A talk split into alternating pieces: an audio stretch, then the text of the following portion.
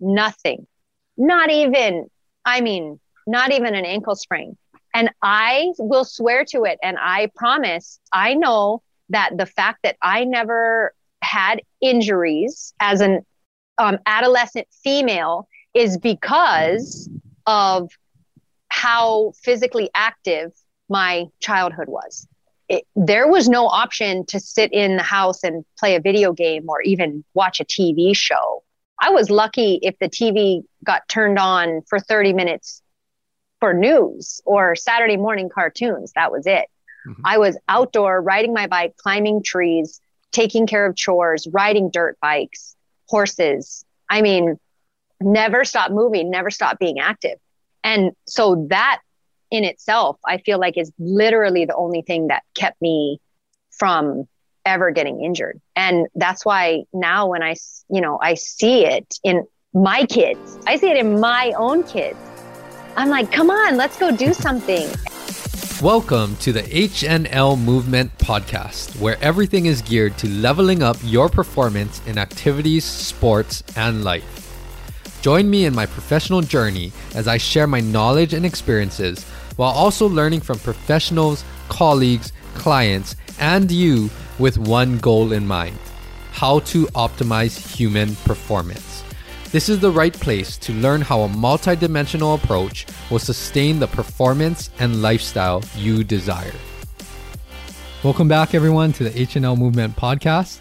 Thank you very much for joining me for another week. For any new listeners, take a look back at some previous episodes. Definitely had some great guest interviews, solo episodes. I'm trying to make it a lot of informative content that really helps you to elevate your performance. For all of the returning listeners, thank you again. Thank you for all of the support. I hope that you enjoy this episode. I know I had a lot of fun recording this one. It's with a very good friend, my classmate who I met in grad school. Liz Flanagan is here on the podcast today. She's a fellow athletic trainer at Waianae High School. And she has done amazing things over there, is helping a lot of the kids, is helping the community as well. And this is a great episode just to hear some of the insights between athletic trainers, but also for any athletic trainers there looking to develop the culture of athletic training services in a new environment. Liz shares a lot of great stories. We talk about things, of course, that she's doing now, but we also talk about a lot of things that we experienced through grad school with our curriculum, clinical hours, and just becoming certified athletic trainers. I can't believe how fast time has flown by.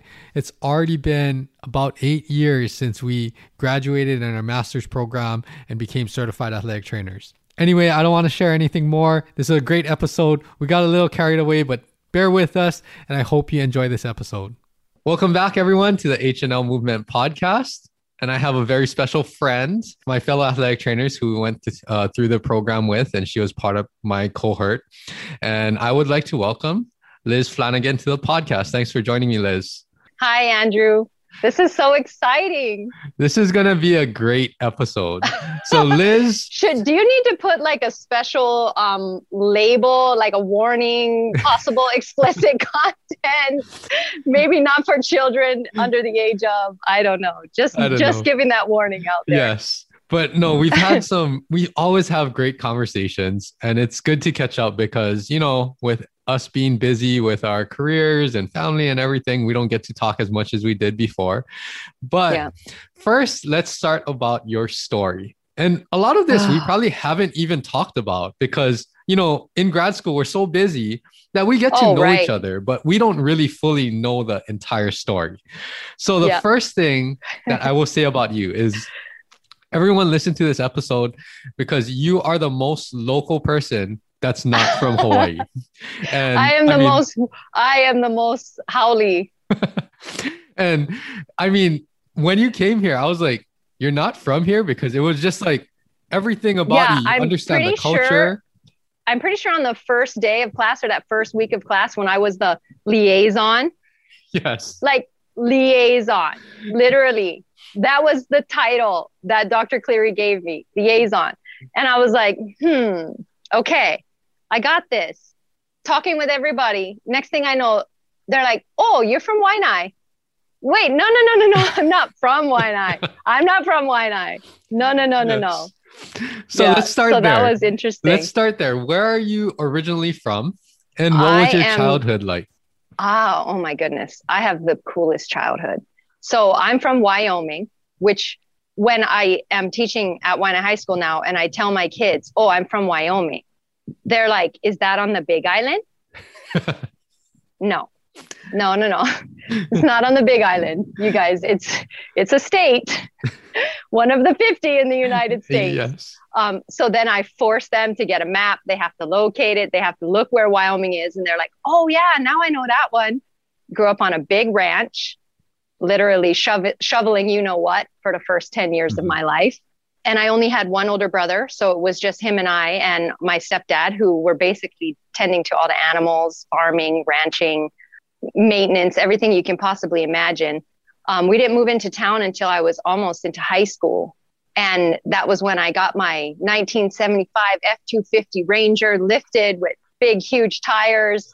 You know, so excited to show up on my first day of school in this massive truck, license plates that said LZRD, lizard, LZRD. How's that? you know, I grew up like any small town, you know, Midwest country girl, um, worked hard, never in a million years even knew about what athletic training was in Wyoming. Never knew. And so now looking back, like all of my classmates, my, uh, I think I had 22, 22 classmates in my graduating class. Oh. They're like, wow, you're an athletic trainer and you live in Hawaii. And I'm like the coolest person to leave Wyoming. and I'm sure many of them who are going to probably watch this podcast are thinking the same thing like wow look at her background it looks so beautiful no that's not a virtual background that's literally your back backyard yeah it's literally my yard front yard and this is bailey sorry she's getting a little excited. Relax bailey. You know now i think having grown up how i grew up it gave me a really good work ethic number one. Number two i really appreciate places like this because it's not winter for nine months out of the year. But recently actually andrew and i don't even know if i if you if you knew this but i got to go home for the first time with all the kids um, to wyoming in it was the first time i went back in seven years um, but the first time i had a wyoming winter in 14 years mm-hmm. and can i tell you when we got off the airplane i was like you know what maybe not i i don't think i can do this it was like six below zero with the wind chill getting off the airplane happening to walk through a terminal in middle of nowhere, Wyoming. And the they couldn't even pull out the ramp for us to get out of the airplane because it got frozen and they couldn't de-ice it. So we had to take the emergency exit off the airplane and walk into the airport. I couldn't even believe it. My kids were the kids were so shocked. Maka was just like, it hurts. Mom, it hurts feeling the ice cold wind blasting his face. He had no idea how to respond. It was hilarious. You are definitely was, spoiled living yeah, in Hawaii. Yeah, definitely. And look, I'm cold right now. This morning I had on this this sweater all day and I was like, "Oh, it's only going to be like 75. I'm going to be cold today." you have fully acclimated to the Hawaii weather fully. and everything. So, definitely. going back to growing up, what did you play sports? What kind of activities and extra extracurricular activities did you participate in? What was that like in Wyoming? I I was the kid that I was mad because there were not enough girls to play competitive sports with. And so I wanted to play with the boys, but they wouldn't let me because no, girls don't play sports with boys. You'll get hurt. That's what I always heard. Until I refused to give up. I played minor league baseball until I was 12. Then they literally wouldn't let girls play. I had to go play softball then. But um, softball, baseball, basketball, track, um, volleyball. We didn't have soccer because it's too cold and windy. Soccer was never cool. Neither golf. I never learned how to golf. I still don't know how to golf. Everybody's like, "Oh, Liz, come golfing with me," and I'm like, "I grew up in Wyoming. I don't know how to golf." yes. Um, and so super active lifestyle, and the most supportive mom you could ever possibly ask for. Never missed a game. Never missed practice. And I, you know, now that's shaped me a lot as a mom. So then after I left high school, I was like, I got to get out of Wyoming. So the first person who threw an athletic scholarship in my face, I was like, how far can can we go? Like, can we go somewhere really far away? And I think the furthest that my mom would agree to was the other side of South Dakota. So I went to a small um, Christian university for a couple years in South Dakota, played softball and ran track. Mm-hmm. And the first semester, um, my first track meet, I was getting out of bed, double bunk, college dorm, getting out of bed, jumped out of bed, landed wrong, popped my ACL. I knew something was wrong, but I had no idea what was wrong. Toughed it out, hobbled to the bus. By the time we got to however many hour bus ride the place was we were going, can you imagine the swelling in my yeah. knee? Just humongous, right? My coach finally saw it. He was like, What what happened? And he was so amazing. He knew the situation. He said, you know what, you're gonna get in your uniform and you're gonna go and you're gonna warm up for your try to warm up for your event. You're gonna come out of your blocks and that's when you're gonna be injured because he knew that the school wouldn't take care of my injury had my injury not happened if I was if I was playing a sport. So how amazing is that man? Because I would not have been able to continue on in college. So that man doing that for me was something that really changed the direction of how things were going for me. Had my surgery and then my coach said, "Oh, your athletic trainer is going to do your rehab." I was like, "My what?" He's like, "Your athletic trainer." what is what is that? I, I had no concept, none, zero. And um, the two athletic trainers who worked with me and did my rehab, I just loved them to death. And when after you know my relationship with them grew and developed, and I did my rehab and they pushed me, and um, it just I said this is exactly what I want to do. I literally walked into the registrar's office and changed my major from English because I had no idea what I wanted to do I was majoring in English, said, I want to be an athletic trainer. How do I do that? Then um, I never, you know, as an athlete, when you have an injury like that, especially back in my day, back way back when, if you don't do the rehab, you know, you can never, you can't ever get back to where you once were. And I didn't value the rehab. And that's also something that helped me now today because now I know that even though it's hard, that that's what I have to do to push my athletes because I was able to understand what happens if you don't value the rehab. Um, so, you know, it's a lot of things. And now, even today, things are still happening that I'm like, wow, how did that situation that I was put in, or how did that circumstance help shape me so that I can continue to help people? Right. This girl who grew up in the middle of nowhere in Wyoming is now, you know, working as an athletic trainer at Waianae High School with hundreds, probably thousands at this hmm. time, thousands of kids that know me, know how hard I work, know how important I value education, know how stern I am and how disciplined I, you know, am and the expectations that I hold and all these things. And it's like never would I have ever imagined back then that this is where I would be today. And this is the type of woman that I would be and the type of athletic trainer that I would be. So you definitely do a great job. And we're going to get into all of the great things that you've been doing there, you know, since we graduated, we both graduated. But let's backtrack a little bit. So growing up, I mean, obviously you went to play track and softball in college, or at least that's what you were recruited for. But growing yep. up playing all of those different sports, this is a two part question. Was okay. there a favorite sport when you were younger? And the second thing is, how did the weather play a factor into because you see what athletics and sports are in Hawaii, where things just keep going year round because there's no seasons, right? But yep. up there, when you have extreme cold for over half of the year, how did that factor in into how much you could practice, your activity level, and all of that. It's so funny. You asked me this, and immediately I have this flashback of this one time that perfectly describes exactly what you're talking about. It was my my freshman year, my freshman year in high school, track season. So for us, track season is the same time as it is here in Hawaii, and it was the end of track season was the state championship. My freshman year, I was running the hundred meter dash. I was so fast. It was ridiculous. The tiniest person out there, 100 pounds soaking wet, but running literally like a 12 1 100 meter dash. Everybody's like, wow, that girl can run, right? state championship freshman year. The girl next to me, twice my size, she's a senior. She's like literally going on a D1 scholarship after this. And I'm so intimidated and I'm so scared. I just knew I was just going to freeze up, that there's no way that this could, I could do this.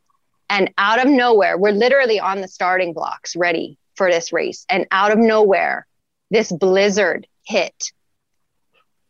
We're okay, we're talking um May in Wyoming and a blizzard comes through in the middle of the state tournament track meet, canceled the track meet. The athlete who was next to me ended up getting the flu. And when they rescheduled the tournament for the next weekend, she couldn't participate and I won. And my freshman year, I was the state track because of a blizzard. And, and the girl I was competing against ended up getting the flu because she got caught in a blizzard in Wyoming state track tournament. I mean, that kind of stuff. If I tell my Hawaii athletes that, they'd be like, oh, yeah, well, this one time when we went to the big island, it rained on us. yeah. Right. So it yeah. definitely played a big factor. And we played indoor sports during certain seasons because you cannot play outdoor sports during that time of year. I mean, my um, I called my brother to wish him a happy birthday, and he sent me back a video of them up in the mountains on a snow machine. So it's literally still completely winter in Wyoming, where I'm from. Mm-hmm. So there's no way that they could be doing outdoor sports like baseball or softball right now. You know what I mean? Yes. So that, yeah, it gives me a good perspective too, which is why I appreciate this so much. Yes. So even softball, were there a lot of changes or canceled practices, or did you guys have indoor facilities where you could at least do PP or throw or whatever? Yeah, no, softball was summer. I mean, softball and baseball was summer was the only time we could play it. Yeah, there was no, I mean, if it was if it was still winter, there's no way. There's no indoor facilities. The only indoor facilities in Wyoming are ranches and Walmarts. That's about it. Those are the only indoor facilities. But what about the, you know, when you start up baseball and softball and the tail end of it? Yeah. Was it starting to get like cold and, you know, the weather was questionable or no, you guys always were able to have a full season? Well, unless it was one of those cra- we mm. usually had a full season, but unless it was one of those crazy early winters that came out of nowhere, then other than that, we pretty much had a full season. That was the thing. It was hard for me when I went from softball um, in high school to softball in college was a different time. It was a different season. Mm-hmm. So we did train a lot indoor when I was playing softball in college because you couldn't you couldn't wait until it warmed up to start conditioning and throwing and getting into shape. You couldn't.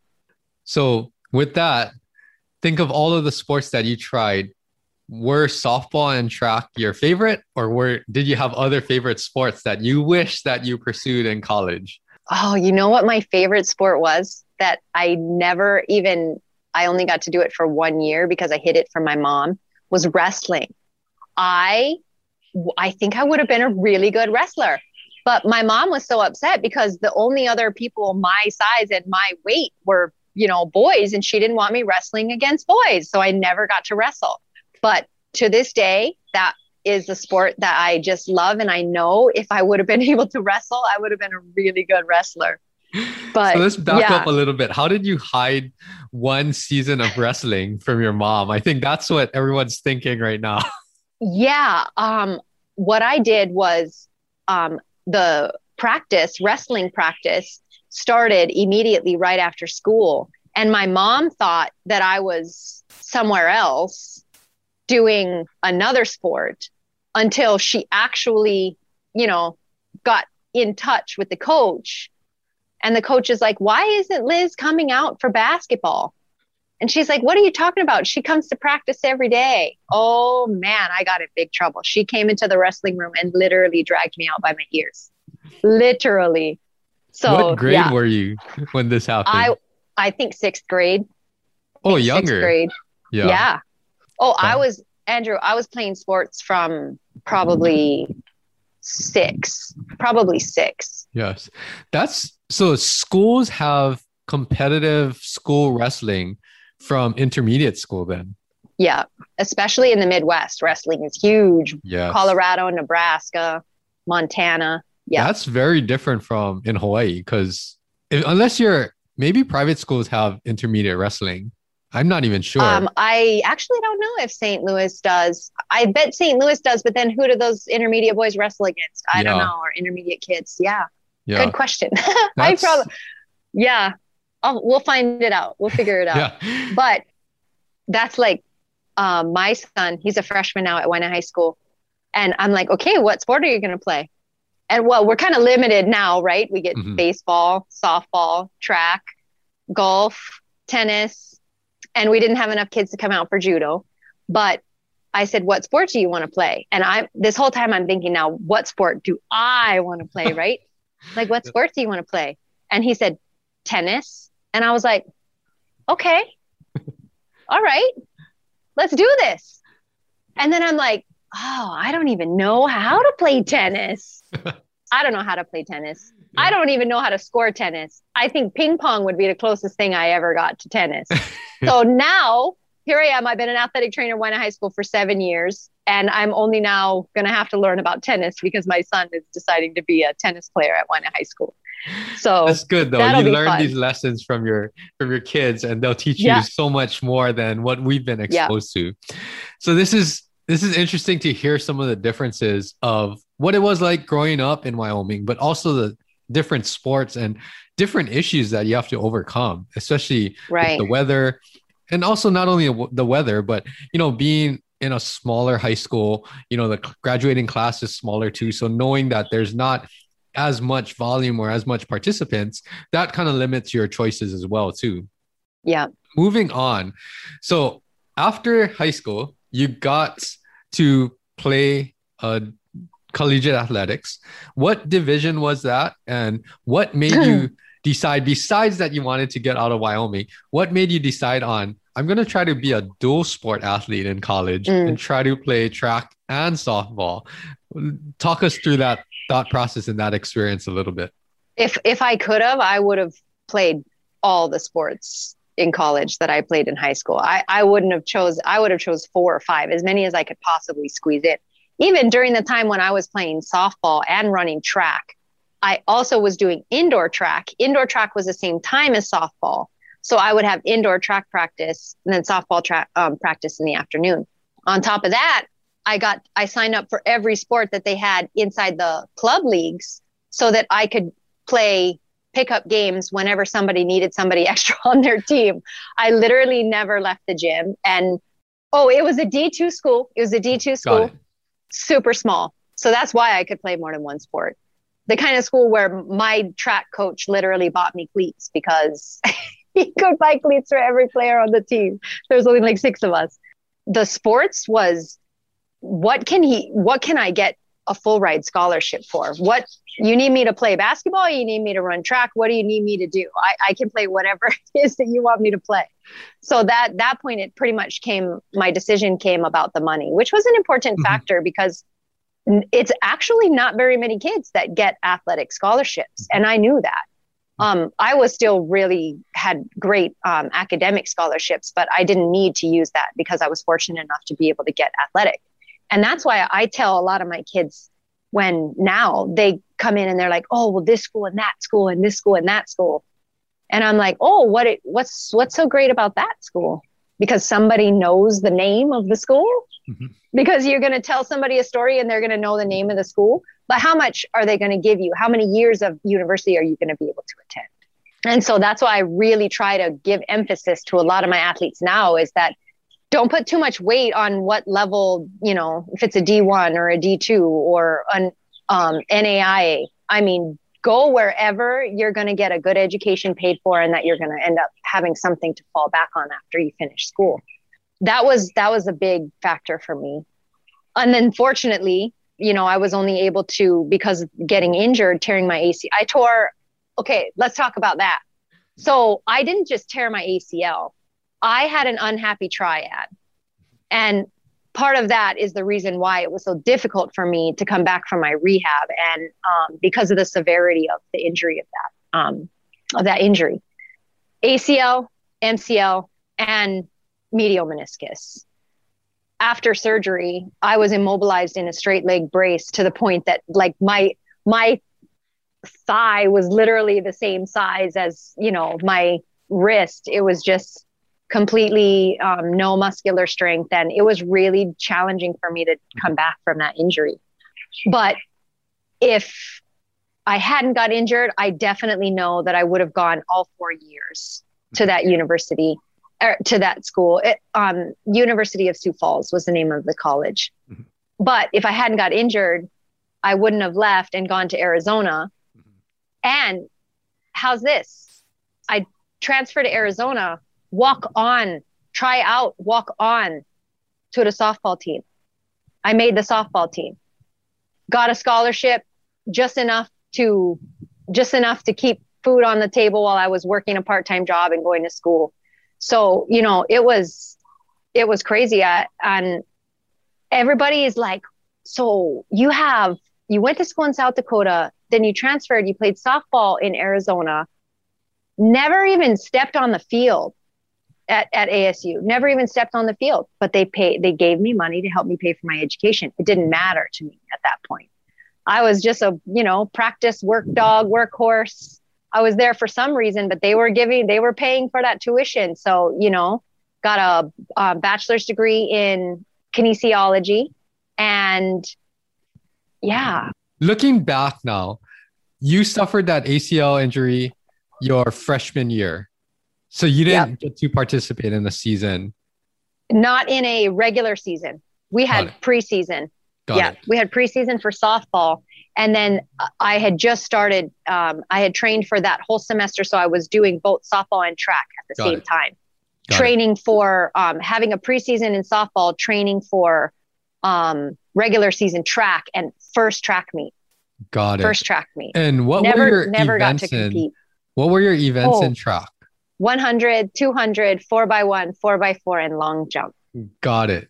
And yeah. then in softball, what position did you primarily play? I was a catcher. Got it. See, I didn't yeah. even know all of this about you. So I'm learning a ton. Think about your high school career or growing up. Mm-hmm. Did you suffer any significant injuries or were you pretty lucky? Nothing. Got Nothing. It. Not even, I mean, not even an ankle sprain. And I will swear to it. And I promise, I know that the fact that I never had injuries as an um, adolescent female is because of how physically active my childhood was. Mm-hmm it, there was no option to sit in the house and play a video game or even watch a TV show. Mm-hmm. I was lucky if the TV got turned on for 30 minutes for news or Saturday morning cartoons. That was it.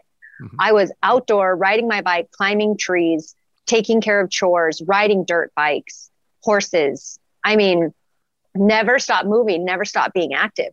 And so that in itself, I feel like is literally the only thing that kept me from ever getting injured. And that's why now when I, you know, I see it in my kids, I see it in my own kids. I'm like, come on, let's go do something. And yes. so definitely, um, definitely, I'm very fortunate that my childhood gave me an advantage that helped me through my adolescence, especially as a female, because we know our injury, you know what I mean? It's we're yes. so much more likely to get injured. Yes. Thinking back on that. So when you did sustain your injury, and it's good you can share it now, I guess, but you know, in the moment, probably wasn't telling anybody about what actually happened. But think about that time. I'm sure you have tried to reason or you know give some reasoning behind what happened but i mean it's something that you probably have done many, many times before jump off that top bunk. But if you were to put your finger on a couple possibilities that may have contributed to tearing your ACL, what what is your best guess? Neuromuscular control. So, okay, first thing in the morning, and now it's something I do every day. Now I literally make sure that I'm not only waking mentally, but I'm waking physically before I go to get out of bed. And now not going to say ages out loud, but it's even more important for me now, I think, than it was back then when I was a well trained athlete. But back then I was a well trained athlete. I was strong. I was athletic. I was a multi sport athlete. How are you going to get out of bed and tear your ACL? Like, seriously. I mean, had a little bit of fate in there. My roommate takes off her t shirt. The t shirt's on the floor. So mm-hmm. one of my feet landed on the solid floor and the other foot landed on her shirt. Mm-hmm. the shirt slipped out, which causes the valgus mm-hmm. force, including rotation, obviously, since I tore all three of them the biggest thing I think definitely was that I was just jumping out of bed. I was probably half asleep. I don't even know if I probably even went to sleep, you know, college mm. days. I was, you know what I mean? Lucky I was jumping out of bed. I'm lucky my alarm went off. But then at the same time, if I had, you know, taken a few minutes to wake myself up, maybe use the ladder to get out of bed, that type of thing would not have happened. So, and that does make sense that you did step on something and slip, you know? So, yeah but it is something that's unfortunate. But looking back now, as you kind of alluded to, it has changed your life path, your career path, and it helped you to not only know what an athletic trainer is, but you know, become an athletic but become trainer. a very good athletic yes. trainer. So let's talk about that. Your journey now is you went to University of Sioux Falls, you said, right? Mm-hmm. And then after that, you transferred to Arizona State, I believe. Yep. And then you actually walked on the softball team. And at that point in time, how was your knee? How were you back to, you know, performing and physical at levels? That point in time, I and that and this is I owe this to my athletic trainers because um, um, at the University of Sioux Falls, I they did a great job with my rehab. They really did. There's just a big difference between a woman who's post um, unhappy triad surgery when it's a year later and never going back to track i think it just never i never could run as fast as i could run before. Mm-hmm. talking about just straight up sprinting running i never could run as fast as i could before. I still had a very well developed cardiovascular system so longer distance 400 things like that i was still able to perform at a pretty fast pace. But stepping into softball was a breeze. I mean, was a breeze. And that was because I had good athletic trainers that did my rehab really well to make sure that I didn't just rehab my knee, right? I mm-hmm. rehabbed my core and, you know, my proprioceptive system and everything, not just, oh, make sure she's got full range of motion. It was mm-hmm. the rehab was there. It was on point. So do you remember if you had a meniscectomy or meniscus repair? You know what? I I don't know. I never asked back then. And I think it was maybe under my mom's insurance. I'll never know exactly yeah. what they did to my knee. Yeah. I woke up and the thing was sore. That's all I remember. yes. Yeah, as a kid, you don't really yeah. realize. But I mean, I think our guess would be that you did have a meniscus repair because you were in a straight leg brace for a prolonged period of time, long which time. actually that probably helped your recovery in the long term if that's what actually happened. So now when you got back into softball, yep. performance wise, did you feel that you were strong enough to at least play and compete? Definitely. Mm-hmm. Definitely. You know, we see we see athletes that come back from my goodness, multiple ACL ACL tears now. Mm-hmm. I have one of my athletes 14 years old, she tore her ACL the first time. It's torn then the other one, then the then back to that one again. She's playing volleyball in college right now. Mm-hmm. And I was completely supportive of her the whole entire time that you tore your ACL, it's not the end of the road. Mm-hmm. Trust me, it's not mm-hmm. the end of the road. And so having that foresight, like being able to be fortunate enough to say, you know what, I did my rehab from an unhappy triad. I came back, I walked onto the softball team at ASU mm-hmm. just so I could get some scholarship money. I mean, it's it's doable. It's mm-hmm. doable for sure. So let's talk about that, that transition from University of Sioux Falls and how your journey played out. And let's talk a little bit about since you're big on academics and getting an education, talk about that journey and what kinds of programs and degrees you got along the way. Oh man.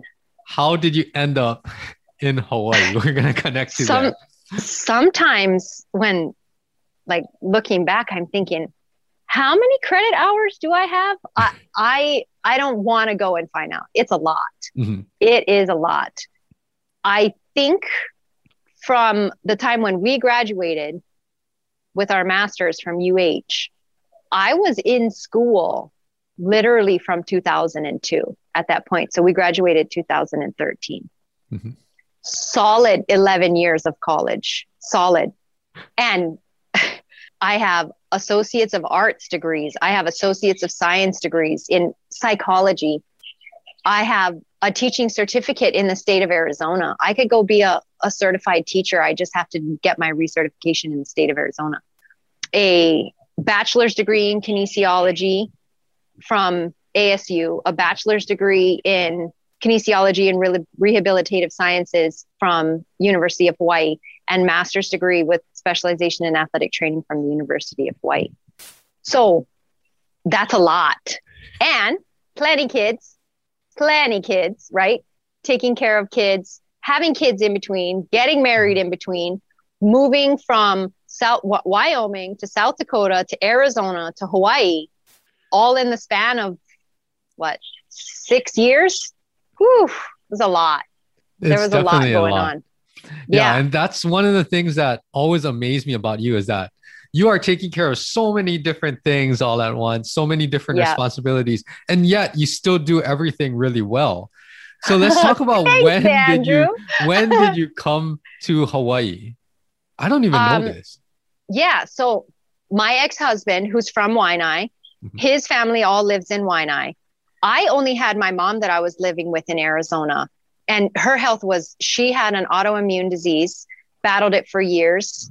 God rest in peace. My mom was an amazing woman. If it wasn't for her, I probably wouldn't have gone as far in school as I would have. She was definitely my motivator. Um, made sure that I valued the education. So that's where I get that from. Definitely is from her. She told me that if you want to do something, just go do it. You know what I mean? You want to do something, just go do it.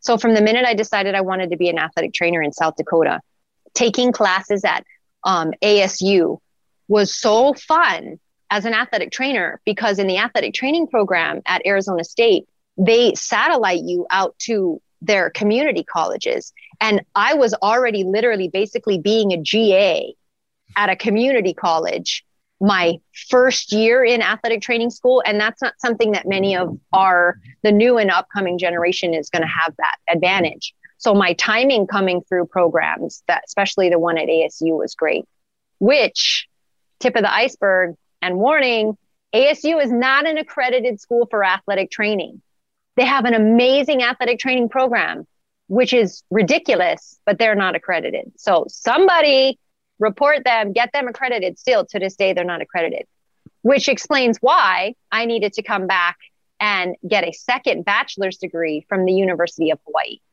University of Hawaii also loves to just only accept University of Hawaii credits. And so what happened when I transferred my credits from ASU over to the University of Hawaii, they s- didn't accept my degree as a whole and they only accepted partial credits for most of the courses that I took. I had to get my ASU professors to write letters to the dean at UH stating, oh, please allow the equivalency of this class to this class based on this grading, whatever their education term was. I don't even remember now, based on this uh, grading scale was extremely difficult for me, extremely difficult. But I the sometimes I feel like the more obstacles that get set in my way, the more it makes me determined to overcome and do what it is that I want to do. Yes. Which I think I get that from my mom too. Uh-huh. But by the time um, we had come here to Hawaii to live, I was raising three of our kids at that time, um, and didn't have you know a degree in exercise science from ASU didn't really get my foot in the door in an actual sports science world. I, I didn't have my personal training certificate. And as you know, that means I couldn't get hired at, you know, a 24 hour fitness or a gym. Mm-hmm. I didn't have an athletic training certification, so I couldn't work as an athletic trainer. It left a very, very small window of job opportunities. So I think for a while I was working at Long's mm-hmm. here in Waianae in the pharmacy. Mm-hmm. Worked there for a while until somebody said, You have a bachelor's degree. Why don't you go to UH and get a master's degree? And I was like, oh, what's that going to do? Oh, well, if you have a master's degree, you can get into the entry level athletic training mm-hmm. program, mm-hmm. graduate, you can be certified athletic trainer. Oh, you know who it was that told me that? Oh, I don't know how I could possibly forget this.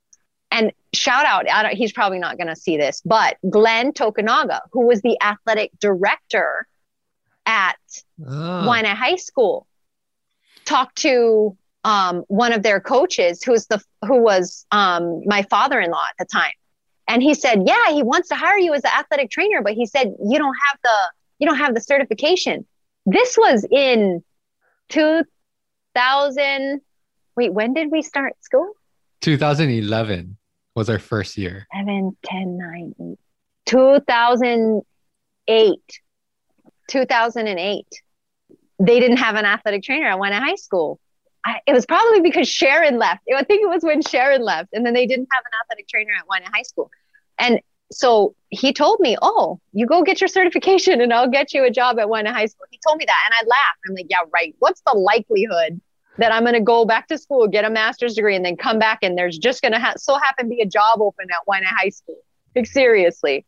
Okay. But, anyways, skipping too far ahead. But that's why I went back and battled with the the um, admissions to get my credits because they didn't accept all of my credits. I had to repeat, get a second bachelor's degree, and start our master's program at the same time. So I was taking 22, 24, and 26 credits a semester. That's right. I do I remember. Was, yeah. I was double dipping, had to have permission. So our program director made me get permission from the dean in order for me to be a- allowed to consecutively be in a uh, bachelor's program and a master's program concurrently at the same time. You didn't even move to Hawaii knowing that we had a entry level program. It was just no, by chance. Just by chance. Yeah. Just by chance. That's why these are the things that all these things is this is what I'm talking about when earlier when I gave my big spiel. I would have had no idea, no idea this little girl from Wyoming is going to have to, you know, going to end up going through all of this and where it's going to take me. Yes. So. so in 2008, that's when you first learned of this idea of, you know, the program at UH before that, did you just arrive to Hawaii or were you here for a little? Um, we came to Hawaii. Um, Isabel was, and this is this is me. I'm the kind of mom. My daughter was two weeks old, two weeks old, and we're on an airplane leaving Arizona to come to Hawaii because I was like, well, that's when the ticket tickets are cheap, so we're getting a ticket. We're going. Uh-huh. So two weeks old, here I am with um, our oldest, who at the time was four. That my oldest was one and a half, maybe let's see, let's they're 14 months apart. So Malu was 14 months old, Izzy was two weeks old. All of us on an airplane headed to Hawaii to come and live in Hawaii. And that was only the second time I'd ever even been here. Only the second time I'd ever even been on an airplane. And you were moving to Hawaii.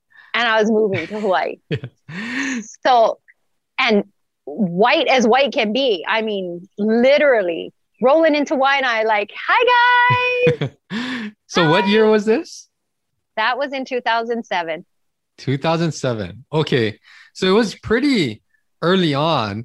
And then from 2008, that's where you had to retake some classes, I'm assuming.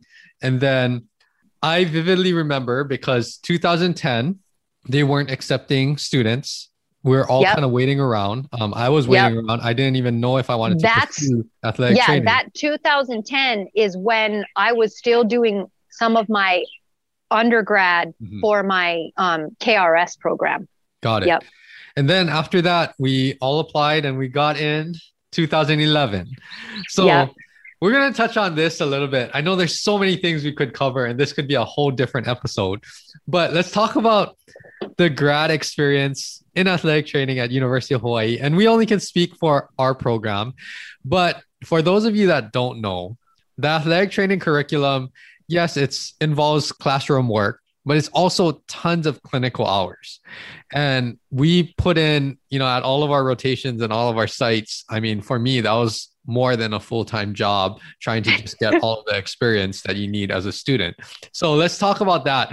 What were some of the first impressions of the program when you got into UH and you were probably more aware of you know some of the things that were going on like at Waianae High School and at the high school um, than I was familiar with. I primarily was just volunteering at UH, so that was the only thing that I that I knew back then. But what were mm-hmm. your your thoughts when you first got in there and how our first year went? Oh man, it was it was so much fun. I just loved all of you guys so much. I was like, look at all of these kids look at all of these kids. I just felt like everybody's mom from the first day when we walked in there. I was like, come on, come on, you guys, let's go. Let's go do something. So, what I think, and the thing that I want to speak for is, especially with our class, things always change through programs. Program directors change, professors change, clinic sites changes, everything changes. But I think because we all um, did such a good job of supporting each other, taking care of each other, being there because everything else we were going through was difficult enough. Those million clinical hours, and when I say million, I swear it was a million, million clinical hours, and the tests and the hours of studying, and how many times you guys had to use me as an anatomy model because it was the only bone you could actually palpate in the class. Like we had each other's backs, and I think that was a really, really important part of our program. And it's what kind of has made a lot of us kind of stand out and be a little bit uh, more, I guess, I don't know what the word would be. Just like a really good group of people. We have a really good group of people. I wouldn't have traded any of you guys for anything. It was awesome. And the things I think that were super important for us to learn weren't the things that we were learning in our textbooks. I will always stand by that. I yeah, we can memorize from head to toe and I know like when we're sitting for our test, like we, you just want to know everything and you want to have the right answer and you want to remember everything. But at the same time, looking back now, I'm like, oh, all of that stuff didn't even matter. Honestly, I, I feel like all of that stuff didn't even matter. What mattered was how we grew together, the things that we went through, and that all of us are doing a fantastic job and being very successful now. So that's what I that's what sticks with me the most when I think back about our time at UH. Yeah, there were definitely a lot of oh fun, yeah, fun and times. me being nine months pregnant and literally saying a prayer every day that I don't go into labor and my water doesn't break in front of everybody. Yes, our second year. yes, so Yeah. it, there's so many memories and so many good experiences, and I will say, I think all of us felt the same way. Was that well? Okay, to give some perspective. So Liz, I believe you're one or two years older than me. And then Jay, who was also Or on this podcast. two. No, I think you're about there. and then Jay, who was also on this podcast, is a few years older than us. Yep. So then we had a lot of like, it was a unique blend of other experiences outside of athletic training and also what we needed to learn in athletic training.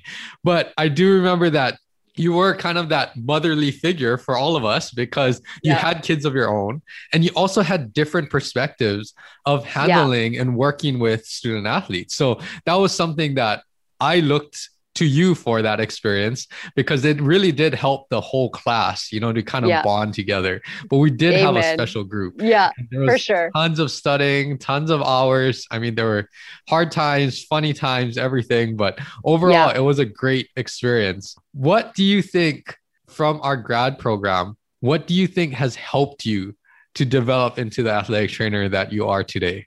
Oh man. Wow, that's a huge loaded question. Perspective. Perspective. Every single one of us came from this crazy different background, different families, being raised different, different experiences, different circumstances, different stresses. I mean, all of us came from something different. When we came together as a group, and not even just as our class even in our, our Mhm. clinicals if we're working with the other the athletic trainers Mhm. i mean our our professors everybody when we come together and we find like that um that balance and something you can take a strength from this person, like how you said you, something you drew from me. Something I drew from you is Liz, stop being silly every day and pay attention. You need to know what's in this book. Because I would be laughing at something. I'd look over at you and you're like, I know you're not absorbing this. I know you're not even paying attention right now. Right. So a little bit of good and, you know, a little bit of learning something from everybody has really, really shaped me as the athletic trainer that I am now because I take everything with just a literally a huge grain of salt now. Like take everything with a huge grain of salt. There's pretty much nothing I haven't seen. There's no, you know, situation that we didn't have to work through that I, or overcome challenges, things like that, that now, you know, I'm like, oh man, I remember that one time or, oh yeah, this happened before. And it's, you know, it kind of gives me a sense of, um, a sense of strength. Like my experience makes me feel stronger. It makes me feel like a stronger, more confident athletic trainer, stronger, confident woman, stronger, confident mother, because I know I can mother all of you guys and still take care of everything that needs to get taken care of. Right. Yes. So it's, um, I think it's perspective, definitely. No, definitely. And I, I think even on that topic, just perspective, because how you viewed things is probably different than what I view things. And, you know, like I don't remember it exactly like that, but it is funny to hear from you. The one thing that I will say, you know, every every colleague and every friend and every relationship is a little different. But the one thing with us is that I can tell you something just straight up upfront and you can do the same to me. And i think that's what really helped us when we got yeah. through certain situations. And even yeah. to this day we may not talk you know super frequently but every time we talk it's just like it's just like we'll when pick up right back where we left off. Yeah. Yeah. Well and it i'm glad you said that about saying um saying anything because i think that was something that we it was good for um, all of us when we were in school too is that we had a lot of strong personalities we had a lot of strong, independent, intelligent people. And it can be always, sometimes it can be hard to blend that in a harmonious way. Mm-hmm. It can. But now, I mean, you know, that's something that we learned from, we grew from. We each have our own little bucket of each other's tools and traits that we take and we fill up our bucket, right? So that mm-hmm. to help shape who we are now as athletic trainers.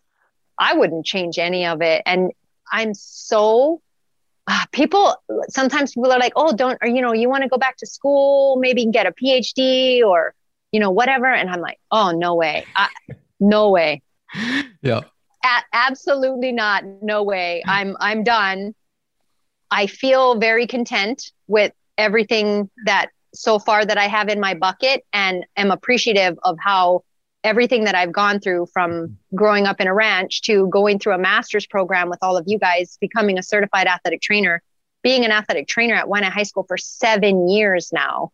Mm-hmm. I mean, my bucket is loaded. I have got some powerful tools and, you know, I get a lot of them from you. I watch your stuff all the time, all of your posts, and I'm like, wow, look at this guy. Motivates me to keep myself fresh, to be aware.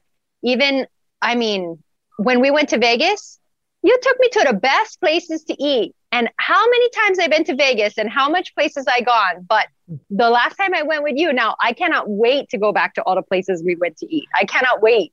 I know. Yeah. A lot of it was by chance though. But even that kind of thing, catching up at convention, um, yep. it's always fun to just catch up. And same thing with all of you guys. Every time we talk, you know, it's we all learn and come together again. And I think that's the fun part. Let's yeah. transition a little bit more because we do want to touch on what you were working towards came to reality. And after you graduated, we both yeah. passed the boards. you got your degree, you're a certified athletic trainer, and then you got the position at Waianae High School. Talk a little bit more about that and how did that evolve and you know what was it like transitioning to that? Yeah, so just to remind you that when we sat for our board exam, I was three days away from my due date. That's right. Three days away from Maka's due date. And two weeks after we passed our, we found out we passed the board exam. Oh no, two weeks after we took the exam, I went into labor, had Maka. two weeks after we had Maka, we found out we all passed. two months after that, we were in Vegas at NATA at the Yeah. convention. That's when I, we got literally. That's when we got our paper right for our our licensure for Mhm. getting our EBPs and our CEUs. So then I could actually get employed. And seriously, what opens up if not a full time athletic training position at Waianae High School, effective immediately? Got hired three months after we graduated as an emergency hire at Waianae High School. Mhm. It- you cannot line, uh, you cannot time those things out. It just, Yeah. you can't, you can't, and you can't make this stuff up. Seriously, you can't make it up. And um, that's what I wanted to rub in too, is because I remember when when we got our results back from our test, I scored the highest score, and you scored the second highest score. And I remember thinking, I scored higher than Andrew. I I scored even higher than that. Andrew. No, I don't think I was. I don't think I was the second highest score. Honestly, I'm pretty sure you were. I think. I don't were. think so. Well, as long as I scored higher than you, I was like, I'm saying he's the smartest kid in our class, and I scored higher than him. I must have just guessed lucky on a couple of those. Seriously, I had no oh idea. man. But I just always wanted love reminding you of that. But so then there I am, literally going in a six month time span of graduating, you know, sitting for a board exam, graduating with a master's degree, having a baby, getting a full time job Mhm. then that Christmas I sat back and I was like, well, what do I what do I do now? Yeah. What do I what do I do now? Yeah. Nothing.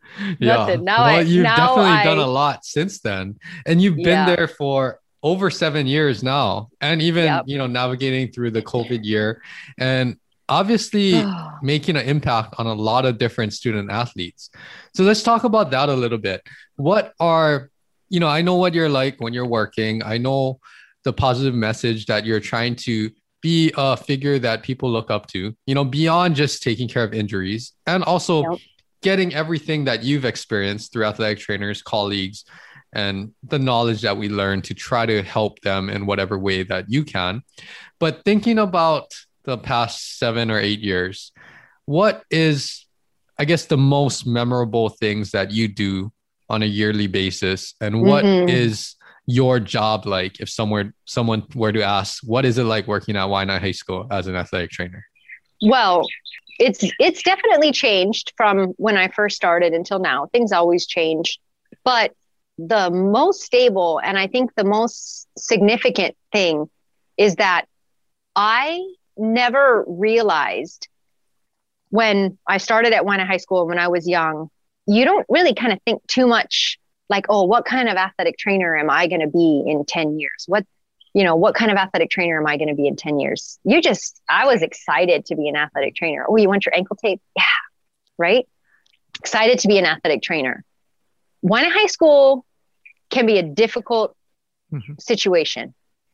I am female, obviously. I am white, obviously. I'm a lot younger than most of the coaches and most of, you know, the other administration that was there. It could have been a difficult situation, but I am like seriously was meant to be in Waianae, hands down. And I will never go anywhere else ever. Mhm. I learned really quickly how to connect with my athletes, how to make sure that I am respected, enforce discipline. And I mean, it's people are like, wow, those are the first two things that Liz says. Oh, when Liz gives an instruction, it is followed to the T. There's no, oh, but miss. That's what I hear a lot. No, my student athletes know, my students know structure, discipline, accountability are important. Those are not the things that I thought as an athletic trainer that were going to be the most important thing that I could give as far as my career goes. Talking to a kid, sometimes literally being the only person that some of my athletes can come to with issues that they're dealing with. Being the only person that they want to come with because they can't really trust or they're afraid, right? I mean, things that dealing with things that when we were in school, this kind of stuff was not taught to us. It mm-hmm. wasn't taught to us because we didn't get a master's degree in psychology, right? But by far, the biggest and most important part and the biggest influence that I have had at Waianae High School over these years has been as a figure, right? I have students who are now pursuing degrees in athletic training literally only because of me. They went through an experience, I helped them. They now know that this is exactly the type of thing that they want to do. So that's exactly what is the most memorable thing for me. It's not how well of a rehab I did, how many ankles I taped, or how clean my training room is, or any any of the other 10,000 do- normal daily things that I do as an athletic trainer on the day. The things that matters is that I have a kid that emailed me that she's got a 4.0 at Whitworth and she's studying athletic training right now mm-hmm.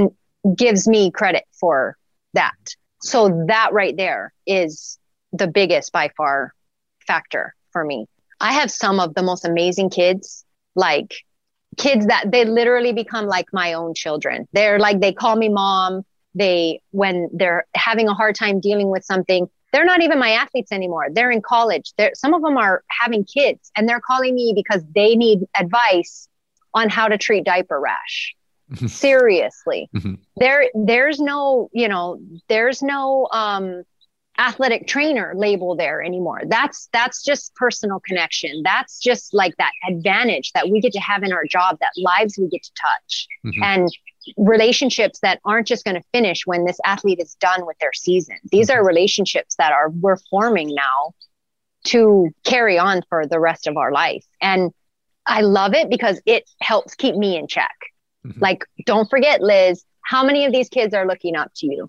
don't forget liz when you want to lose it in Sack N Save because somebody's somebody's got a problem. Don't lose it because half of these kids in the store are your kids and they're going to see you acting nuts. Don't lose it right? I mean little things like that. So i think it's definitely more um, not really about the taping ankles and the filling water coolers. It's by far more about the relationships the connections and and I just get to be a mom and I'm like really good at being a mom. so I get to just be a really good mom to a lot of kids and that's what I love and I'll never I'll never go anywhere. I love Waianae kids. They're the best. Yes. I mean, you definitely can tell that you love your job, you love what you do and I like what you've done there to support and create your own culture at mm-hmm. Waianae High School because that's what mm-hmm. it is, you know, once you create some you know they know that you care. They know that you're there to support and help them but you make it in a way that's productive to everybody to create a good program that supports yep. the athletic department. That's something that you have done and i'm glad to hear that it's going really well and you know everything that you're going to do in the future too. On that note i do want to say when you did come and move to hawaii and when i first met you which is probably I want to say 100% of the people, when they meet you, they do not think that you're not born and raised in Hawaii. And again, this relates to what you've built there because that is part of the trust, right? Especially yeah. with the local community, especially with you know people that are older than you that have been there for a long time. I think yep. it's making them understand and it's beyond just you know the way that you're talking and things like that is understanding the culture that was there yeah. what is important to these families what is you know what their values are so that's something that as far as i've known you that's why even to this day sometimes i forget that oh yeah you're from wyoming you know so then when you talk uh-huh. about certain things i'm like oh yeah I, I forgot that you know that's part of your upbringing but then most people see you as a true local i yep. do want to share one story and then you can elaborate on this to the point oh, where oh, like no. i mean living in oh, Waianae, oh, no. it's going to be you know you're like once you're in that community they're either gonna love you and take care of you mm. or they're not yeah. you know like i mean that's everybody that's born and raised and here it's, know and it's an earned it's an earned yes.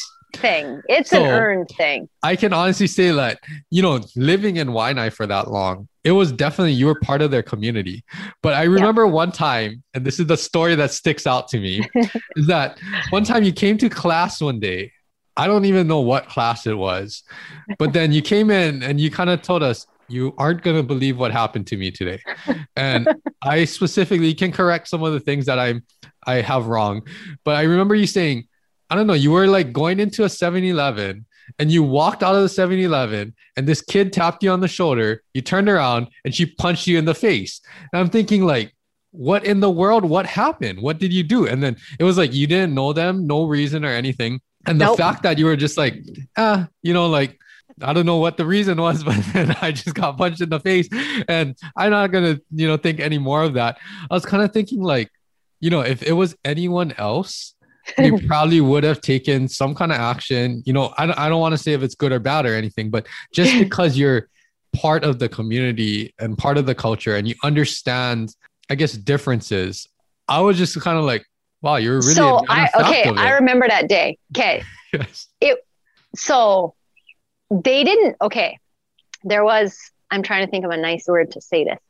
Uh-huh. A houseless person who was addicted to drugs mm-hmm. was outside of 7-Eleven. Mm-hmm. And I am the type of person that if somebody's sitting outside, I'd rather mm-hmm. not give cash. I would rather, oh, hmm. you hungry? You want something to drink, mm-hmm. whatever. So I asked this person if they wanted a cup of coffee. I was making, going in to make coffee. Then I came back out and I was handing them their coffee and they got upset and swung and hit the coffee and the coffee went flying. Oh. And then they were like getting aggressive towards me. They must have been disoriented, whatever.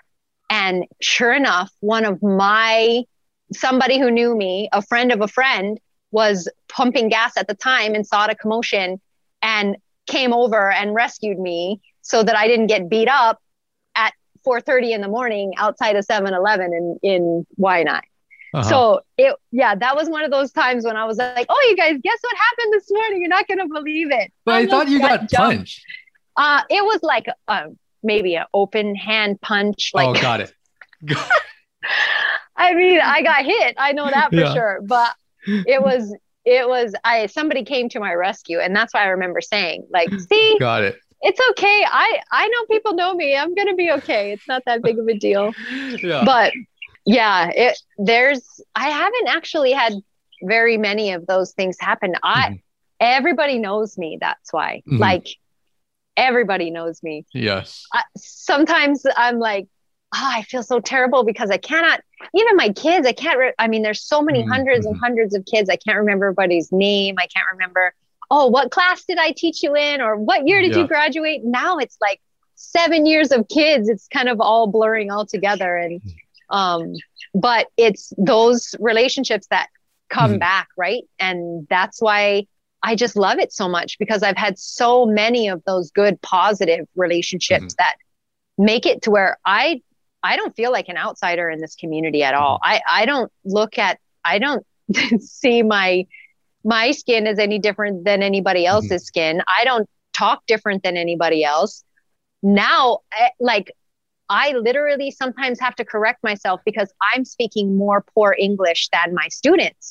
what, bro? Where the things sore? Why? Why you never tell me the first time? Huh? No, I know you never told me. I know you never told me. I would remember you and tell me, and I know you never told me. Yeah. I, and they're looking at me like, wow, miss, right? And I'm like, okay, wait. I what I meant to say was, please tell me why you didn't explain this to me the first time that this happened. so sometimes I forget to switch it on and off, right? So about that, you know, you gotta share a little bit. So picking up Pidgin because people that know you, it's like it's just natural already you know it is natural so picking up Pidgin, how did that happen and you know what was it something because i think a lot of people and i speak for a lot of people that i know personally they're like what are you saying you know if i go to the mainland and sometimes it's like i'm not even talking that differently i think but they're like what are you trying to say and you know it is a different in dialect or accent so how did that happen when you when you started like you know, picking it up naturally, I want to say. Okay. When I was getting my second undergrad at UH, mm-hmm. I already had a lot of the classes that I already needed for the degree, but I wanted to take other classes. I wanted to take Hawaiian language. I wanted to take Hawaiian studies. I wanted to do a clinical Hawaiian class so I could work in the lo'i and learn. Like, I love culture, every kind of culture, not just Hawaiian culture. Mm-hmm. every kind of culture. I can't even wait to go back to Ireland to explore my own culture because I've mm-hmm. never had the opportunity to do that. In that, I had good professors. You don't just learn the culture, you learn the lifestyle, you mm-hmm. learn, you know, what's important to mm-hmm. people, right? And it just was kind of like something that was already already who I was. It mm-hmm. was, you know, it was already who I was. So it just came really naturally, but I didn't realize how naturally everything was going to I didn't realize I was going to literally have kids that think that I was graduated Waianae High School and I'm a Waianae High School alumni. That's what most all of the kids think. Like, oh, oh, miss, what year you in grad? What you what are you talking about? Graduate high school? 2002? Oh, my mom in grad 2002. Shut up. Get get away from me. Shut up. I'm not, not your mom's classmate. yeah. yeah. But that explains a lot why it's, you know, you fit in and you support so well because you take it a point to go above and beyond and understand the culture, mm-hmm. the lifestyle, and everything that goes on in this community, you know, well, and in Hawaii too. And Andrew, Waianae High School has it it has a reputation. Waianae High School has a reputation. It doesn't have a good reputation. It doesn't mean it's not a good school. Mm-hmm. And I mm-hmm. love to be an advocate for Waianae High School. Mm-hmm. We have our challenges. I mean, I have gone to bat. I mean, head to head, head banging with coaches that, mm-hmm. you know, don't now they're like some of my best friends. So I can say this, but they didn't respect me. They mm-hmm. looked at me like, oh, this girl doesn't know what she's talking about. Oh, mm-hmm. look at this haole. She just wants to um, make all these rules and mm-hmm. this is not this is not Waianae style. Mm-hmm. Oh, how many? Oh, Andrew, it has gotten ugly. It has mm-hmm. gotten really ugly. But I've always stood my ground, and that's why I mm-hmm. think another big thing is that I always stood my ground. I always knew the choices I was making and the things that I was doing was in what's in best interest for my mm-hmm. kids, for their future, for not just them as an athlete. Mm-hmm. Okay. Mm-hmm. The, these kids don't need an athletic trainer. They need a good example, right? Mm-hmm. Of the type of person that they should grow up to be. But at the same time, I'm the one, I will sit on that sideline and I will sit on that wrestling mat. And if if things are not okay, I'm not just going to sit there and not say anything and be a polite, mm-hmm. you know, person. I will lose it. And they and they all know that oh, we don't want to like set Liz off. We don't want to get her to that point.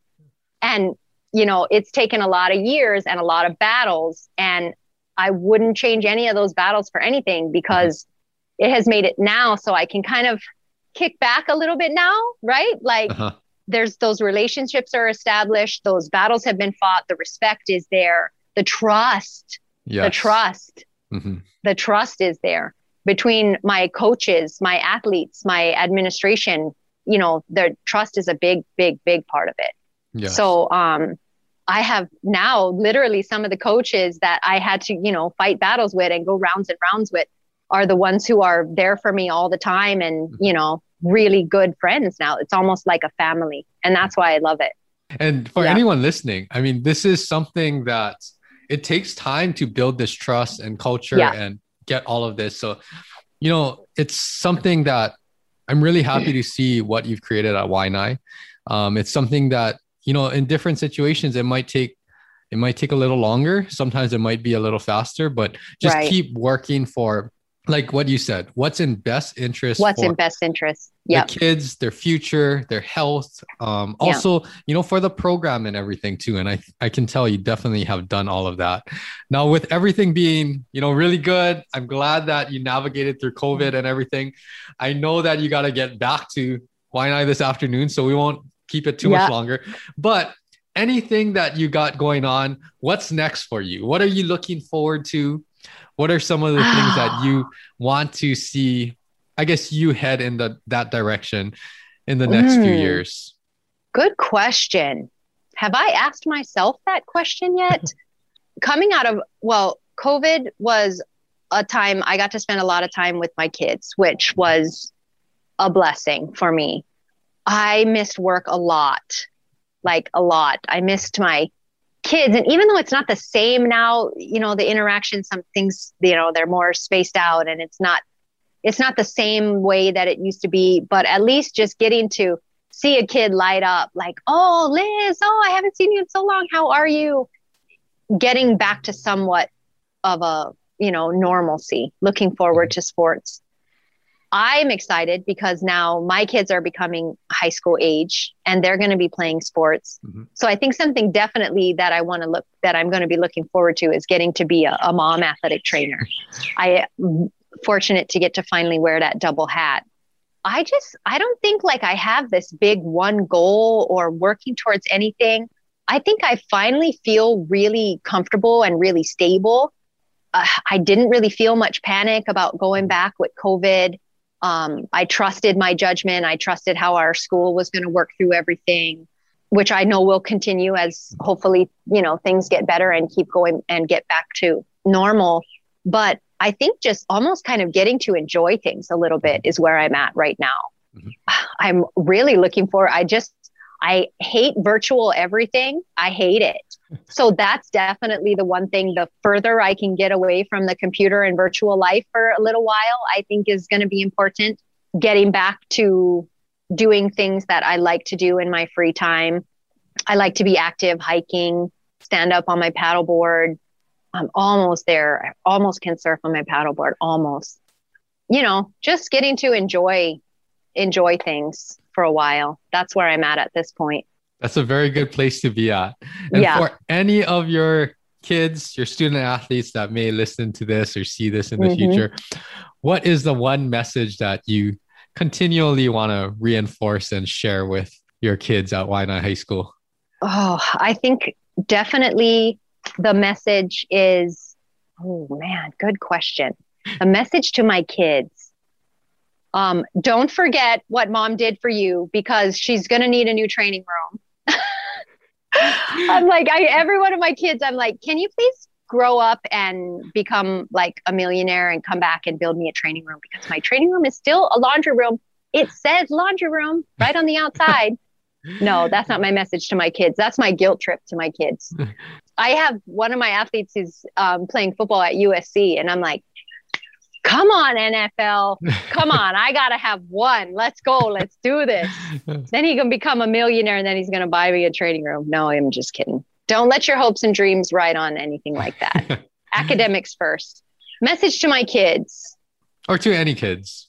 Yeah, if you're the type of person that knows that helping someone or helping um, somebody overcome something, achieve something, um, if you're goal driven, if you find almost a little bit more um, value in yourself when you're giving to others and when you're being unselfish, look into athletic training because as hard as it may be to go to school, as many things as we have to learn and the knowledge base that we have to have, which can be overwhelming and it can be very hard and challenging do it because there's honestly, I cannot think of a better way to leave a legacy, to be a person that somebody's going to look back and remember 20 years from now, that somebody is going to relate, you know, a positive, attach a, a positive memory to you, right? Like be that good. That's what I, that's what I, would, the message that I want to send my kids is be the goodness. Life is really hard. Let's not make it harder than it already is. Mm-hmm. Help each other, help one another. Yeah, that's what I want to say to my kids. That's a great message. And I can tell all of your kids already know this, but you know, they do doing what you're doing at Waianae High School, and it's always great to catch up. We got to catch up in person again soon. But thanks so much, and you know, I look forward to everything else that we're both going to do in the future, and we'll definitely catch up soon. But thanks yeah. so much, Liz, for joining me today. You're the bomb, Andrew. Thank you.